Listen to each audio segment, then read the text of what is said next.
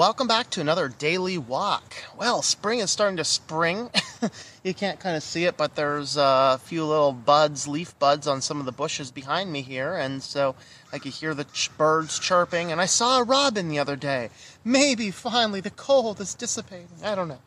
Uh, well, anyway, uh, I want to talk today on this daily walk about uh, about churches and finding a church and evaluating a church. And this is an important one because a lot of times in this this modern church thing that we have, where we want to just hand out tracts and and you know and, and oftentimes compel people to accept Jesus, and then all of a sudden it's like, yay, you've accepted Jesus. Now find a good Bible believing church.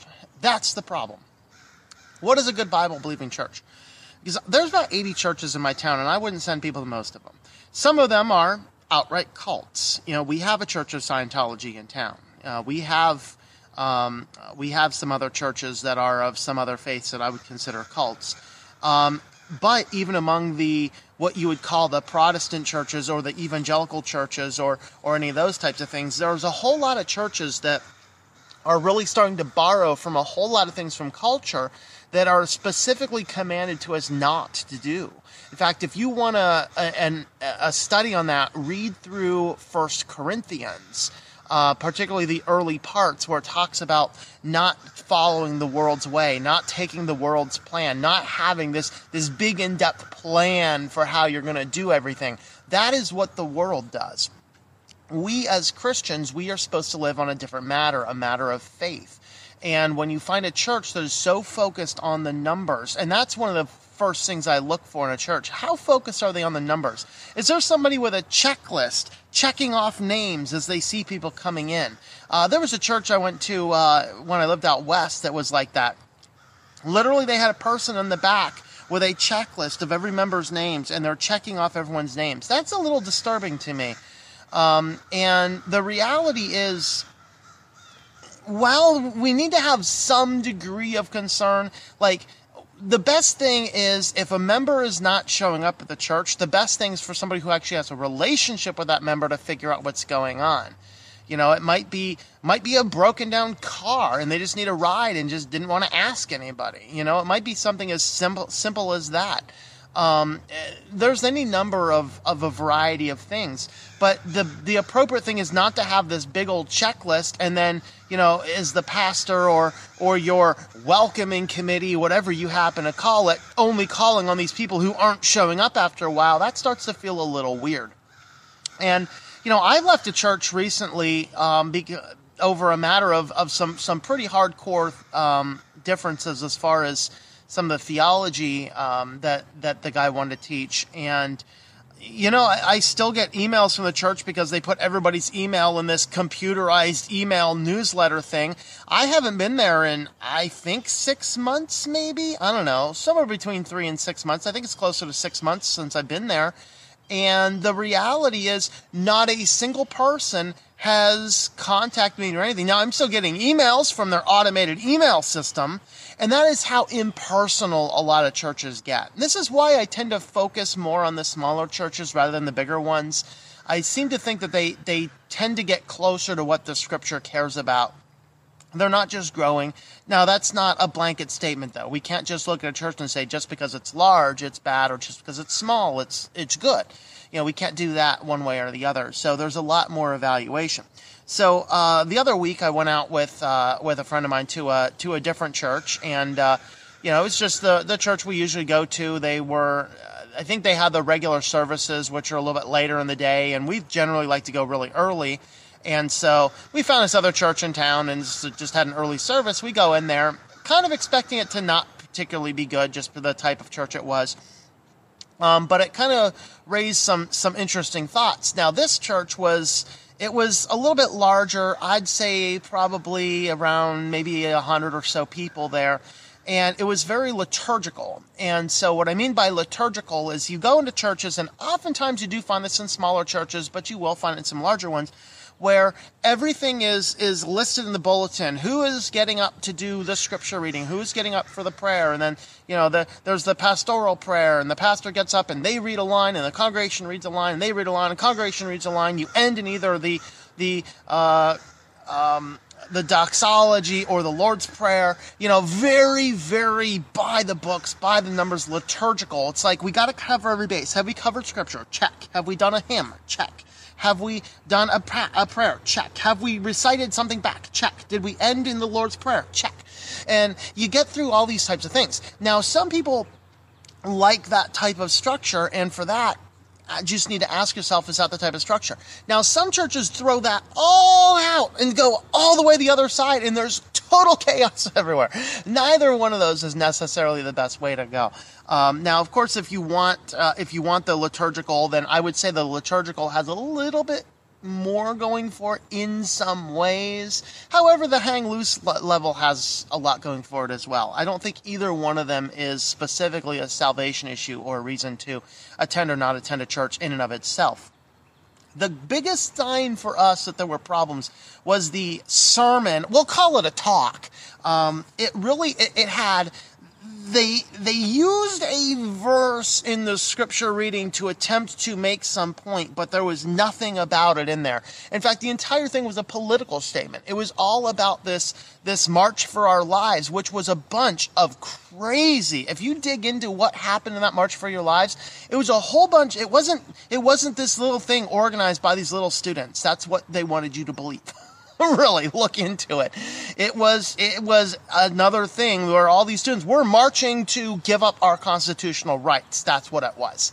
And this whole church had this such a crazy biased liberal spin that they wanted to they spent the entire time talk about this kind of stuff and then they brought in a lot of these other things literally i felt locked out of there going hmm i think this church is a socinianist church of course, Socinianism is an old philosophy that said Jesus is just a man. Because this church is like, you know, Jesus did Jesus wanted to change the world. Jesus No, that's not what all the plan was. Jesus didn't sit there and go, "Oh, how can we motivate people? How can we motivate a rally that causes the world change?" No, Jesus came to redeem the world. He knew exactly what he was here for.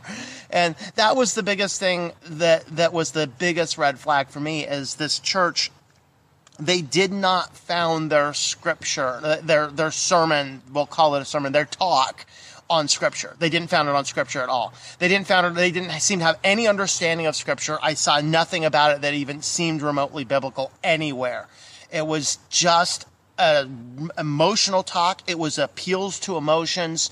It was following all the checklists, have a good and engaging talk, getting people interested in the subject matter, but it had zero to do with teaching us what is the scripture or directing us in the things of the scripture. The entire thing was about moving people to make a difference in the world. And that's not what we're called to do as Christians.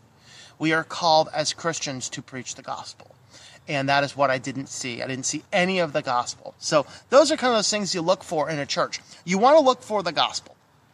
Um, are they actually confronting sin? Now, this church actually, and we kind of went to it knowing it wasn't going to be a big church. It was one of these inclusive churches. In fact, they fly the gay flag above their door. Um, so it was one of those churches, and it had a, a female pastor. Those are kind of two things that I don't specifically agree with. Um, not that women can't teach, it's just that the scripture lays out the qualifications of an elder, of which a pastor should have the qualifications of an elder, and it does specifically specify a male role in that position. Um, and that is it is scriptural. In fact, you will find that in First Timothy. So if you want to uh, verify that, uh, flip through First Timothy, study that. Uh, also, some in Titus uh, has a little bit of that as well, but mostly First Timothy.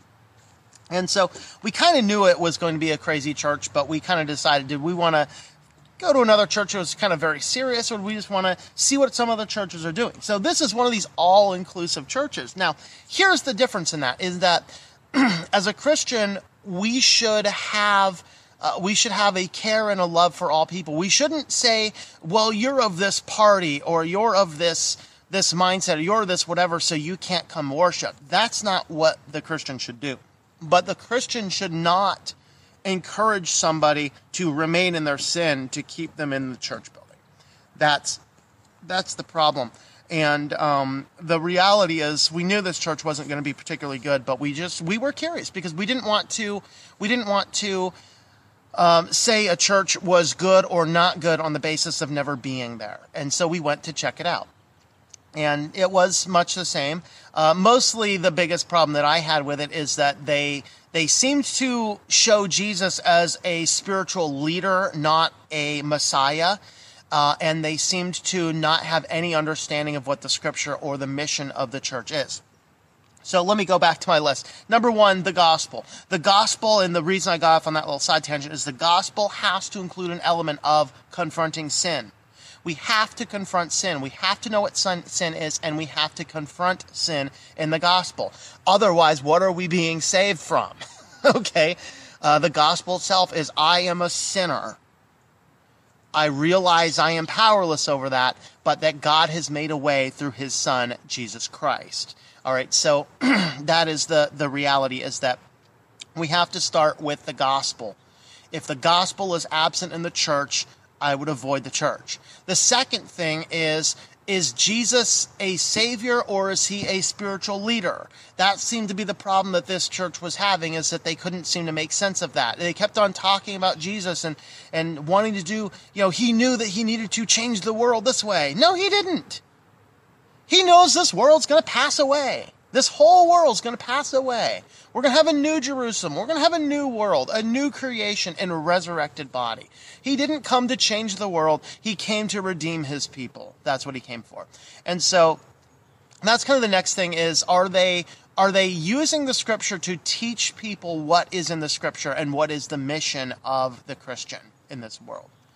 Um, third, are they too caught up in their ritual or not? Now, some of these, it's harder to tell. There's obviously some churches that are much more ritualistic, some churches that are less ritualistic. As long as the church isn't caught up on the ritual, that is a fine thing. That's, though, not something you can see on the surface. I can't look at the format of this church, as liturgical as it was, and say they were caught up in the ritual because I haven't been part of the church long enough. That's something you can't see on on the surface. Um, you really have to get in there and understand it, and then you need to ask yourself because some people really thrive on that type of thing, and it helps them worship, and some people don't, and that's why it's good to have multiple different churches of different backgrounds, so that if you do like that more formal method, you can have it. If you like the more informal, you can have that as well, as long as the scripture is truly the core. Now, the biggest reason I don't tell people to go out and just find a good church right away is because you don't have, as a new believer, you don't have any frame of reference for what is a good church. And you can't walk into a church and say, is this a good church? What church is going to say, no, this church is crappy? You know, that's just not the reality. Um, and so that is why if you are a new believer, my first advice is get in the scriptures, particularly if you're a new believer, the New Testament. There will be time to learn the Old Testament. It is important, but there will be time to learn it later. Get into the New Testament first. Um, and then as you're getting into the New Testament, get spend some time in prayer. That brings you into with the heart of, of God and with the mind of God. Um, and then you want to look through your your contacts and see is there anybody here that are Christians, and don't just say this one friend happens to be a Christian, so I'm just going to attend church with them. I tried that once when I was a young believer. That didn't work very well. Um, look for a variety of different believers. Check out a variety of their different churches. And this is something I personally like to do. I will never fill out a visitor's card the first time I'm in a church. Absolutely not. I don't do it. Um, I might take one with me, and if I want to come back, I might fill something out at home and come back with it. but the reality is, I am not going to go there and just give my contact information all throughout town because I don't know what type of church this is. I don't know what type of people these are.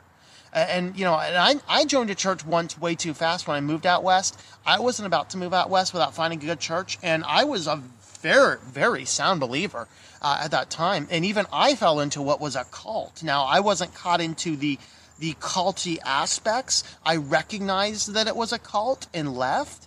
Uh, but I didn't recognize it was a cult for a few months, and that was one of those one of those things. It's hard to spot that, even if you're experienced. And I've studied what a cult is, and so uh, those are kind of some of those tips. Don't j- dive into a church right away just because you're a new believer. It's more important to spend time in prayer, spend time in scriptures, and then look at the friends lists that you already have figure out if any of those are Christians and talk to them. Talk to all of the different friends. Get a variety of different viewpoints. Attend church a few times with a few different ones. Try out a few different places and look for the place that is focused on the scripture.